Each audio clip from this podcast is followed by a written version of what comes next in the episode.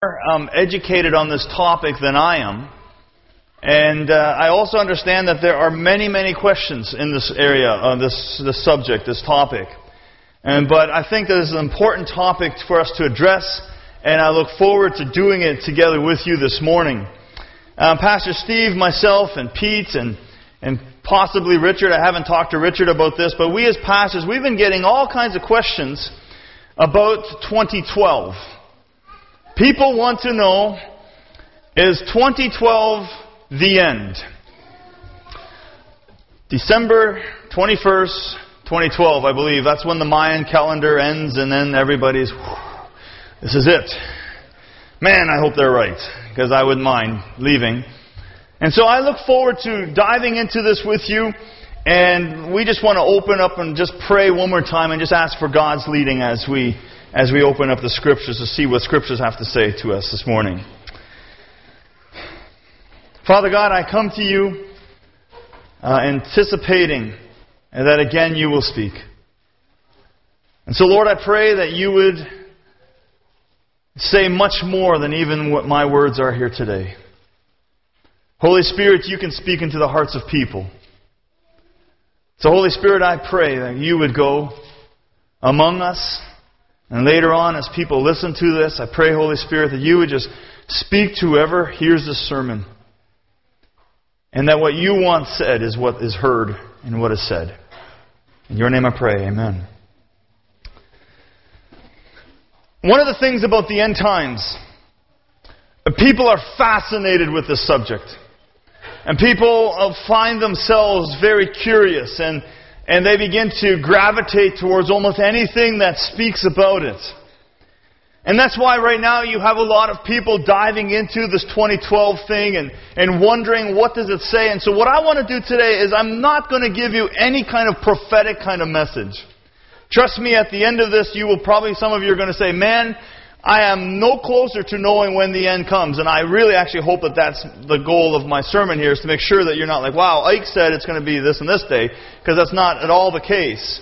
But I believe Jesus had some very clear things for us to understand. And so I'm going to approach this subject today as I normally like to try to do, with a little bit of a slant, a little bit of a different angle. Because I think sometimes when we look at this subject, we get completely just determined that we're just going to try to figure out when is it going to happen. As a matter of fact, I don't think that's the point of Scripture at all.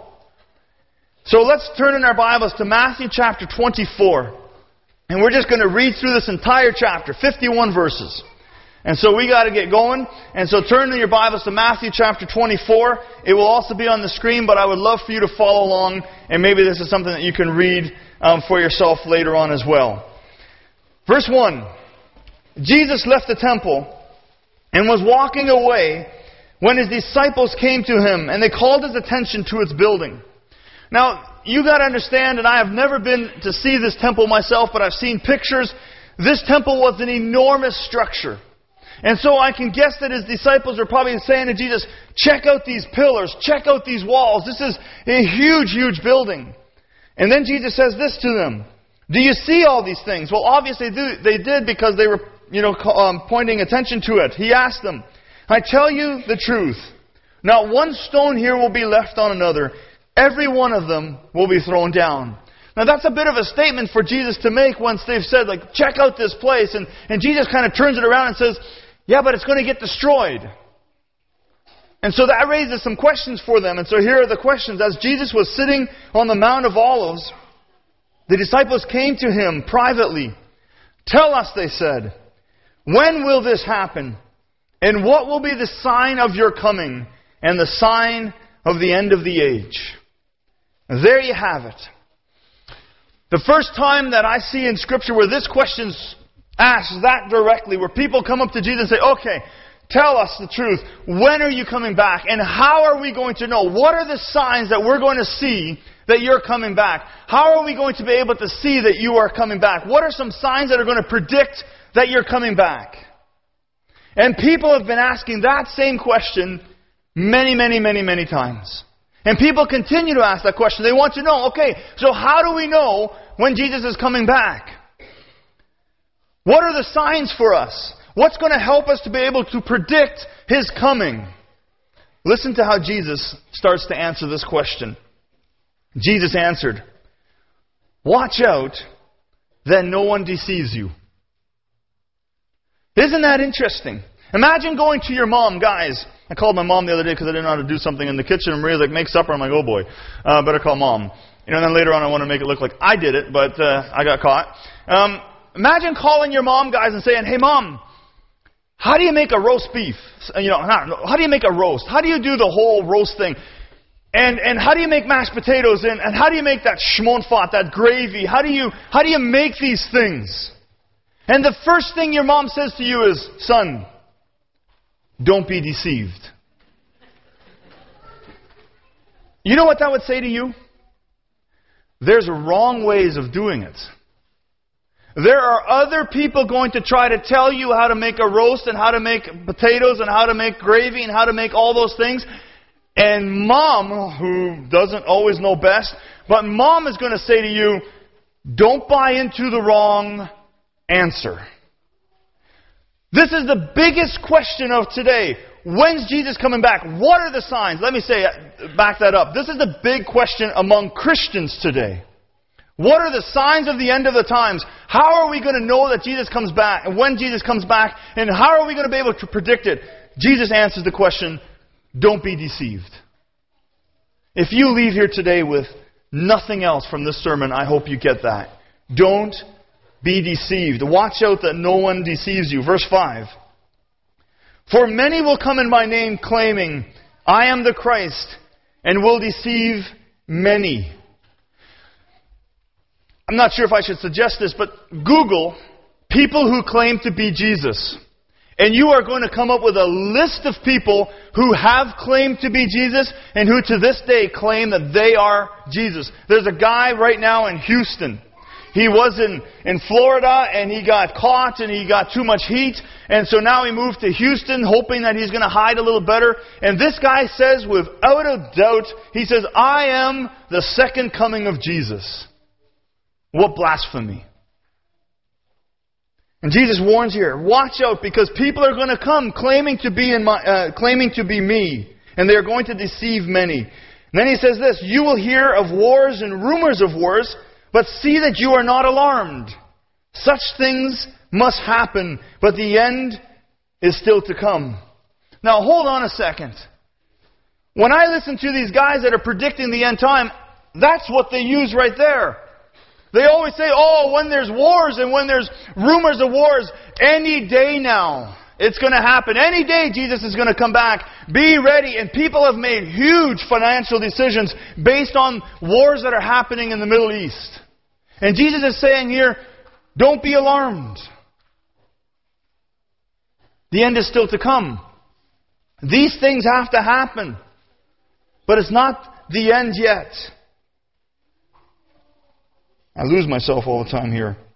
Nations will rise against nations and kingdom against kingdom. There will be famines in the earth and earthquakes in various places. All these are the beginnings of birth pains. Now, in the last few years, we have heard and seen big earthquakes. And we have seen some huge, huge destruction from these earthquakes. But Jesus says here, these are the beginnings of, earth, uh, of birth pains. I remember when Maria came to me and she said, Ike, I think I'm having contractions with Simon. And this was, you know, Simon didn't know anything about this. So here you go, Simon. You're going to get a little history lesson on your entry into the world. And you were a pain. Um, but I love you, boy. She, we were driving home from someone's house, and she says, I, I don't really know, because, you know, she's never had a baby before. And she says, I think I'm having contractions. You know, guys, we're like, whoa, you know, and off we go, pack the bag and get everything ready. And, and you know, we're like, calm down, I calm down, let's go to sleep. I'm go to sleep? No way. You're having a baby. Because, you know, when the contractions hard, boom, the baby's gonna be here any second. Now, little did we know that that little guy was gonna take 54 hours before he was gonna take his own breath. 48 of it walking back and forth in the hospital. Oh, it was hard. Almost died. Walking, walking, walking, up the stairs, down the stairs. Man, I, I was just like, any time now, let this end. You know, it was difficult times for me. My wife, I think she had a pretty rough too, but, you know. Oh, you caught that. Good for you. Birth pains are not necessarily immediately the baby's out. The baby's born. And Jesus is saying here, and I want you to catch this. Because some people are saying, these are the signs, this is it, right now it's going to happen. Jesus is saying, this is the beginnings of birth pain. Biggest thing, do not be deceived. Verse 9. Then, he gets a little bit more specific. Then you will be handed over to be persecuted and put to death. And they will, you will be hated by all nations because of me. At that time, many will turn away from the faith and will betray and hate each other. And here we go again false prophets. And many false prophets will appear and deceive many people. Again, the warning about being deceived. Because of the increase of wickedness, the love of most will grow cold. But he who stands firm to the end will be saved. And this gospel of the kingdom will be preached in the whole world as a testimony to all nations. And then the end will come. Now, let's just think about that for a moment. Verse 14, that is a verse that you do not too often hear when people are prophesying the end times. Usually what you hear is the gloom and doom. Wars and earthquakes and famines and destruction and despair. And all these are a sign of the end times. I love this verse because it shows once again that good prevails over evil. In other words, that when the gospel is being preached all around the world as a testimony to all nations, that is a clear sign of the end. Then the end will come. What that says to me is God is not going to be, His hand is not going to be moved by the destruction that is in this world. God is never made to do anything. And just because you see horrible things happening in the world, it isn't God like going, oh my goodness, there's another earthquake, I better do something. Jesus is saying here, when the gospel is preached in the whole world, that, then the end will come. Verse 15, this is where it gets a little confusing. So when you see standing in the holy place, the temple, the abomination that causes desolation, spoken of through the prophet Daniel, let the reader understand. Now, what is he talking about? What is Jesus talking about? And again, I am not someone that can go into the full depths of all this, especially not with, with one sermon. Commentaries, they, they vary a little bit on the interpretation of some of this, but the one main thing that they all hold on to is, and that is that Jesus here is predicting the fall of Jerusalem. He is predicting the temple will be desecrated. He is quoting Daniel chapter 11 verse 31 and Daniel chapter 12 verse 11. And in 60, 167 BC, before Christ, Antiochus deliberately desecrated the Jerusalem temple by setting up a pagan statue in the temple, on the temple altar. Then again, in 67, 68 AD, the Zealots also desecrated the temple. And then finally in AD 70, the Romans, they set a whole new standard. After the Romans conquered Jerusalem, they desecrated the temple again by completely changing how everything was done. And Jesus here is saying, when you see these things happening, listen to what he says for the people to do. Then let those who are in Jerusalem flee to the mountains. Let no one on the roof of his house go down to take anything out of the house. Let no one in the field go back to get his clothes. How dreadful it will be in those days for pregnant women and nursing mothers. Pray that your flight will not take place in winter because the roads would be eh, you know, completely blocked. Or on the Sabbath because the gates of the city would be shut and you wouldn't be able to buy resources. For then there will be great distress unequaled from the beginning of the world until now, and never to be equaled again. If those days had not been cut short, no one would survive. So even in the midst of all this gruesome stuff that's happening, God is not absent and He cuts those days short. But for the sake of the elect, those days will be shortened. Now, if you read Josephus, he was a writer from back then, and he writes in great detail in his writings about the Jewish war with, with the Romans. And when you read about how the Romans laid siege to that city, the destruction and the despair, they were constantly ramming the walls and ramming and trying to burn down the gates. Eh, but the biggest thing they did was they did not allow, allow any resources in or out of Jerusalem. Ultimately, what happened is they starved those people almost to death. And finally, when it got to be so too, too bad, they were able to overpower the city and they walked in and they took over. And those times in Jerusalem were absolutely horrendous. And if you don't, uh, if you want to read it for yourself, pick up, I don't know if you can find them in the Leamington Library, but find the writings of Josephus. They're very interesting and read them for yourself. Then Jesus gives a warning again.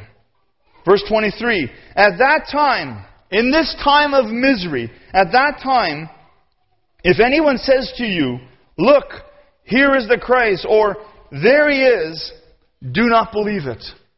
Jesus is saying in these moments of despair, people are going to want a Messiah. They're going to want a Savior.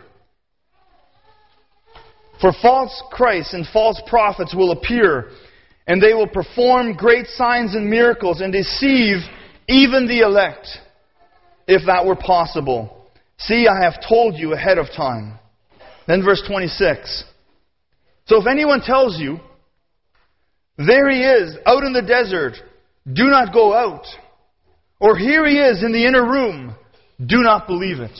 What Jesus is saying here is, if someone tries to convince you that Jesus has come back already, don't believe it. He's not going to be out in the desert. He's not in Houston and only some people on the news know about it. He's not, you know, in some inner room. When Jesus comes back, everybody's going to know. Verse 27 For as lightning that comes from the east is visible even in the west, so will be the coming of the Son of Man.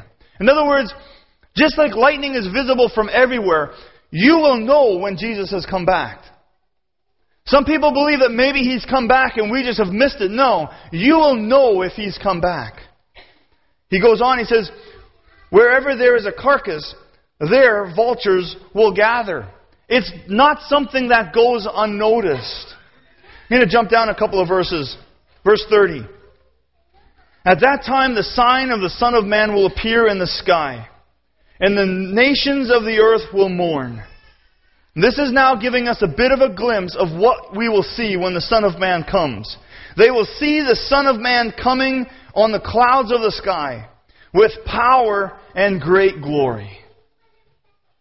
And he will send his angels with a loud trumpet call, and they will gather his elect from the four winds, from one end, of the heavens to the other. Then he gives this example from the fig tree. Now learn this lesson from the fig tree. As soon as its twigs are tender and its leaves come out, you know that summer is near. Even so, when you see all these things, you know that it is near, right at the door.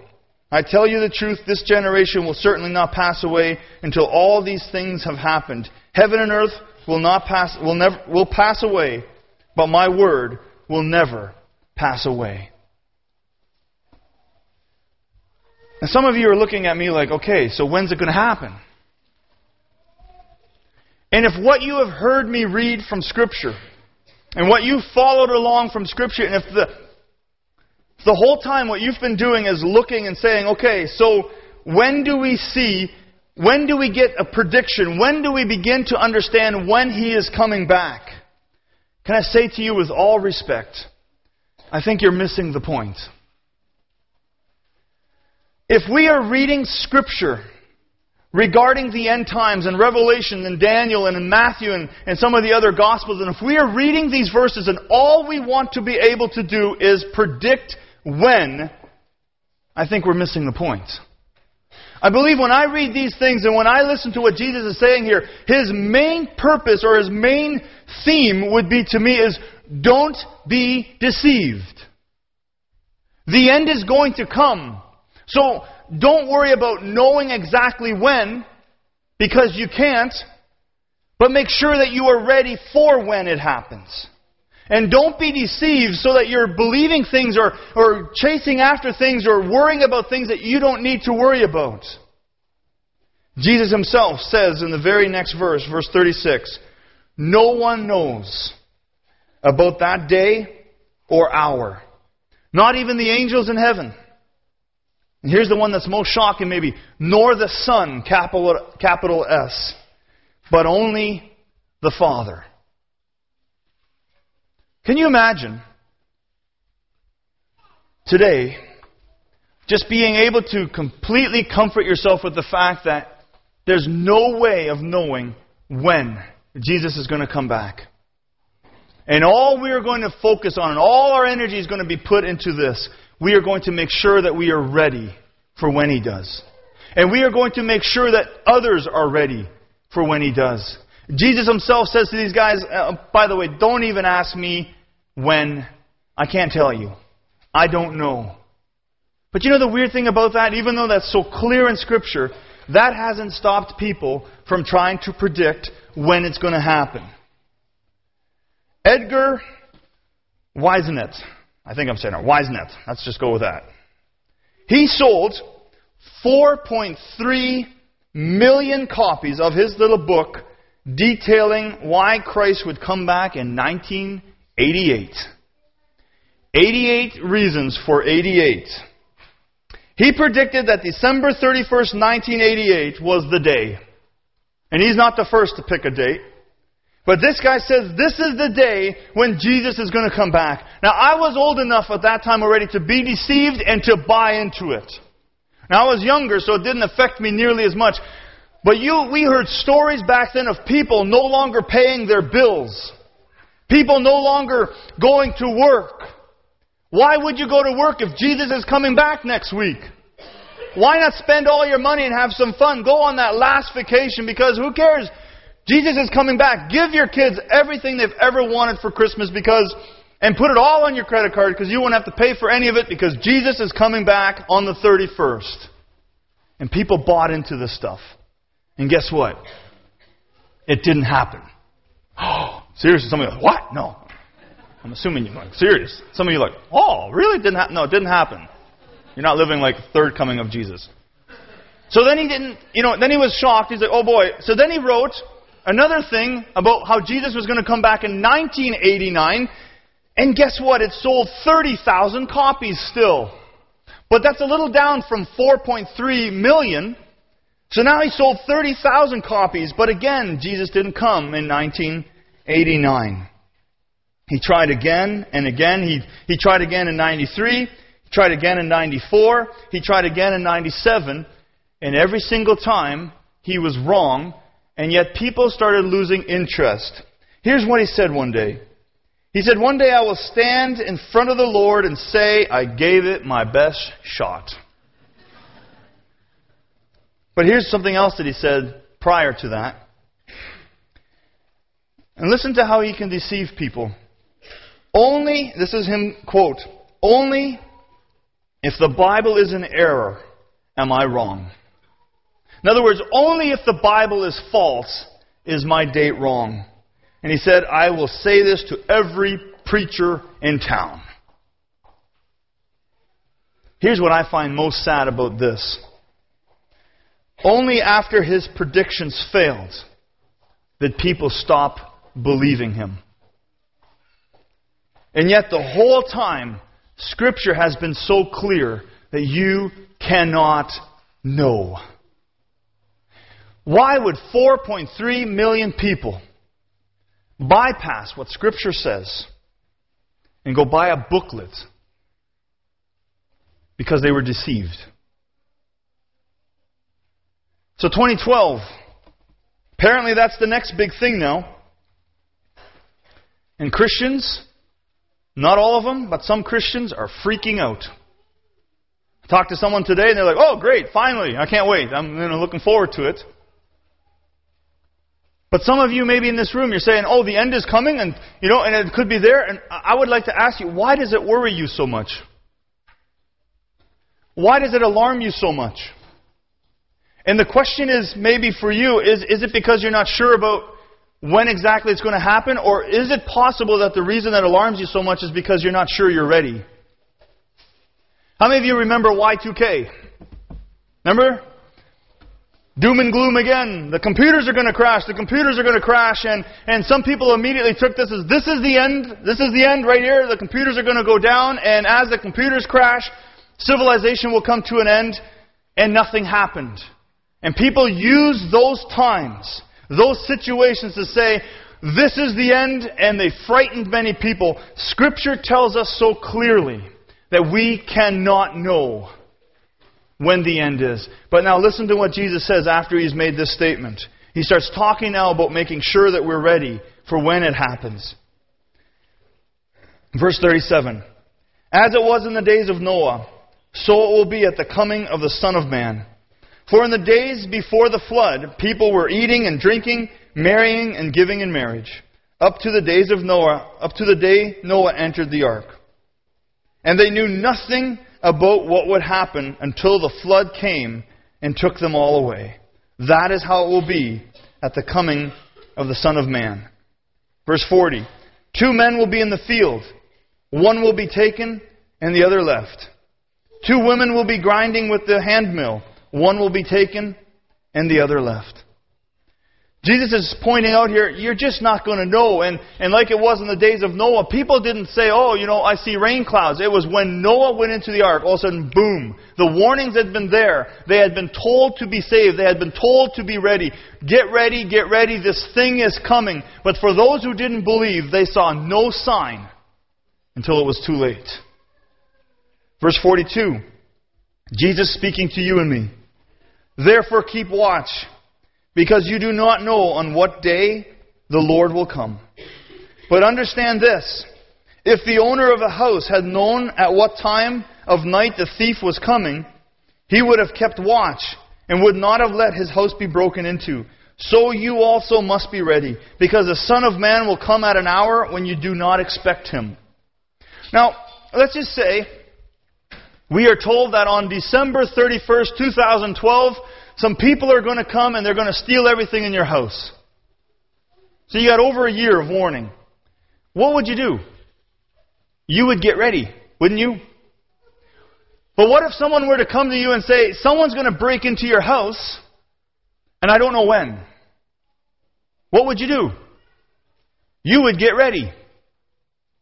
And you would always be ready. And that's what Jesus is saying here. You don't know what day someone's going to come break into your house. You don't know what day Jesus is going to come back, but he's going to come back. So always be prepared. Always be ready. And he gives another example, verse 45. Who then is the faithful and wise servant whom the master has put in charge of the servants in his household to give him their food at the proper time? It would be good for that servant whose master finds him doing so when he returns. Jesus is saying here, okay, so if a master puts a servant in charge and he has him in charge of certain things, it would be good for that servant when the master comes back unexpectedly for the servant to be doing what he's supposed to be doing. Verse 47, I tell you the truth. He will put him in charge of all his possession. So there's a reward. If, you caught, if you're caught doing what you're supposed to be doing, you will be rewarded for your faithfulness. Verse 48. But suppose that servant is wicked and says to himself, My master is staying away a long time. And he then begins to beat his fellow servants and to eat and drink with drunkards. The master of that servant will come back on a day when he does not expect him, and at that hour when he is not aware of it. He will cut him to pieces and assign him to the places with hypocrites where there will be weeping and gnashing of teeth. The lesson here for you and I today is this Jesus is coming back. Jesus is saying here to this story about the servant, it's going to be a dreadful, dreadful day for this servant on that day if he's doing things he's not supposed to be, when he's not doing what he was told to, to do. And that servant is going to be punished severely. So, are you ready? When you hear about the end times, are you looking forward to it with anticipation and saying to yourself, one day Jesus is going to finally come and take us to be with Him? Or does it frighten you? Maybe you're here then and saying, okay, so what do I do? Yeah, it does frighten me. I'm not sure if I am ready. I'm not sure what I should do. I'm not sure how I get ready. How do I prepare for this day? Peter answers this question in verses 28 to 38 when the people had cried out and said, What shall we do? They realized, oh my goodness, we, we've sinned, we've made a mistake. Peter replied, Repent and be baptized, every one of you, in the name of Jesus Christ for the forgiveness of your sins, and you will receive the gift of the Holy Spirit. So if you're here in this room today and you're saying, I'm not sure if I'm ready, if Jesus were to come back today, if Jesus were to come back at a time when I don't know, I'm not sure if I'm ready for that. Now, I don't mean to be disrespectful with this, but the truth is this you could choke on a hot dog today, and your end would come today. You could drive home from this church today, and I don't mean to do this to scare you, but I'm just saying the rapture is not the only way you can be taken off this earth. We all know of stories of people who have been taken from this earth suddenly. My question for us today is not when's it going to happen. My question for us today is are we ready for when it happens? And that's a question each one of you needs to answer. Or maybe you're like some people, they have accepted Jesus into their hearts. And they know they have. But they constantly, constantly question whether they're saved. Can I really know I'm saved? Can I really, truly live my life believing that yes, my security, my eternal life is secured in Christ? The answer is yes. Scripture answers that question clearly. Yes, you can. Remember in Luke and the Gospels, Jesus is hanging between these two other criminals. And one of them says this to him Jesus, remember me when you, go, when you come into your kingdom. What does Jesus say to him? Ah, man, sorry. You know, there's no guarantee. I'm not sure. You know, I'll do my best. Jesus says this to him. Jesus answered him, I tell you the truth. Today you will be with me in paradise. Why would Jesus say that if you couldn't know? Why would Jesus say that if it was somehow up in the air?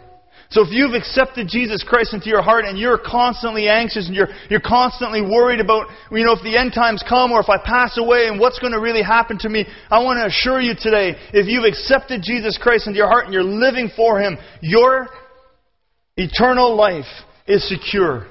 He will come and He will gather you together with all the rest. And you will be, you will spend eternity with Him in heaven. 1 John chapter 5 verse 13 it says this, I write these things to you who believe in the name of the Son of God, so that you may know that you have eternal life. But I want to turn our attention back just a little bit. Are you sure you're ready? We're not going to try to predict when. It's not important. Are you ready to meet Jesus?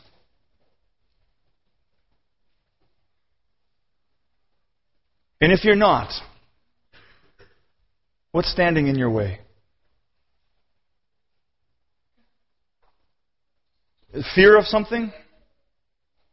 Knowledge that maybe you need to give something up? Lack of faith?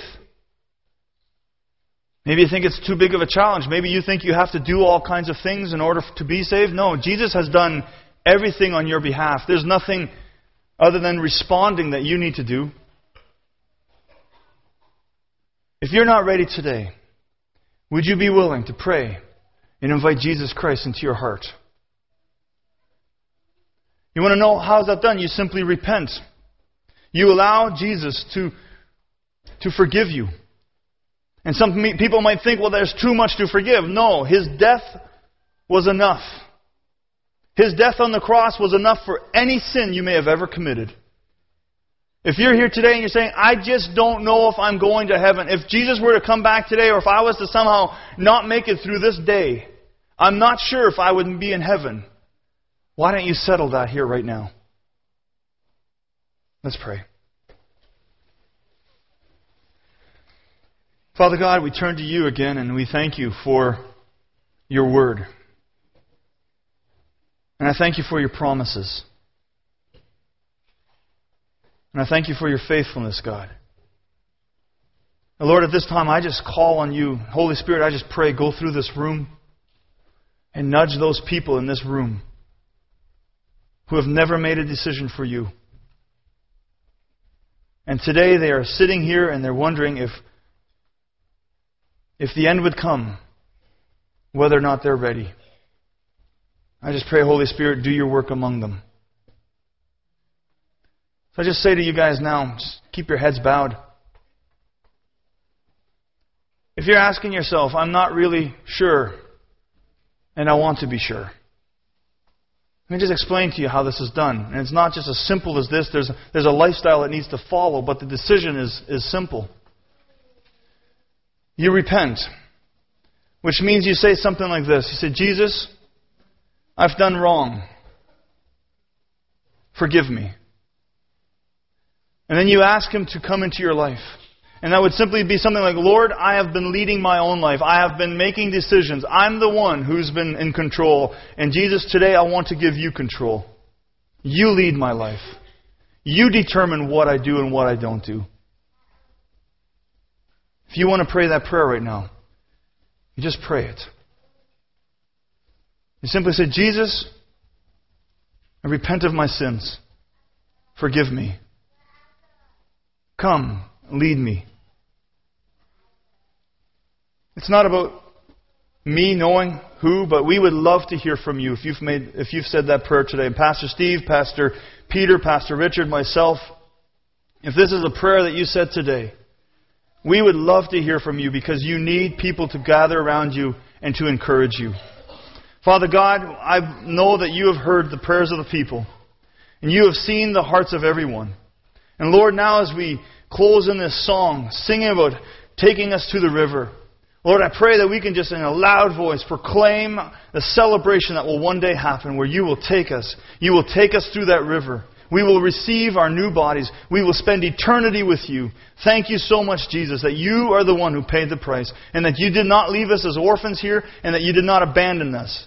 You are coming back for your people, Lord. And I thank you for that. And I pray now as we begin here on earth just to celebrate, God, I pray that you would be lifted high and worshiped in all, in all things. In your name I pray. Amen.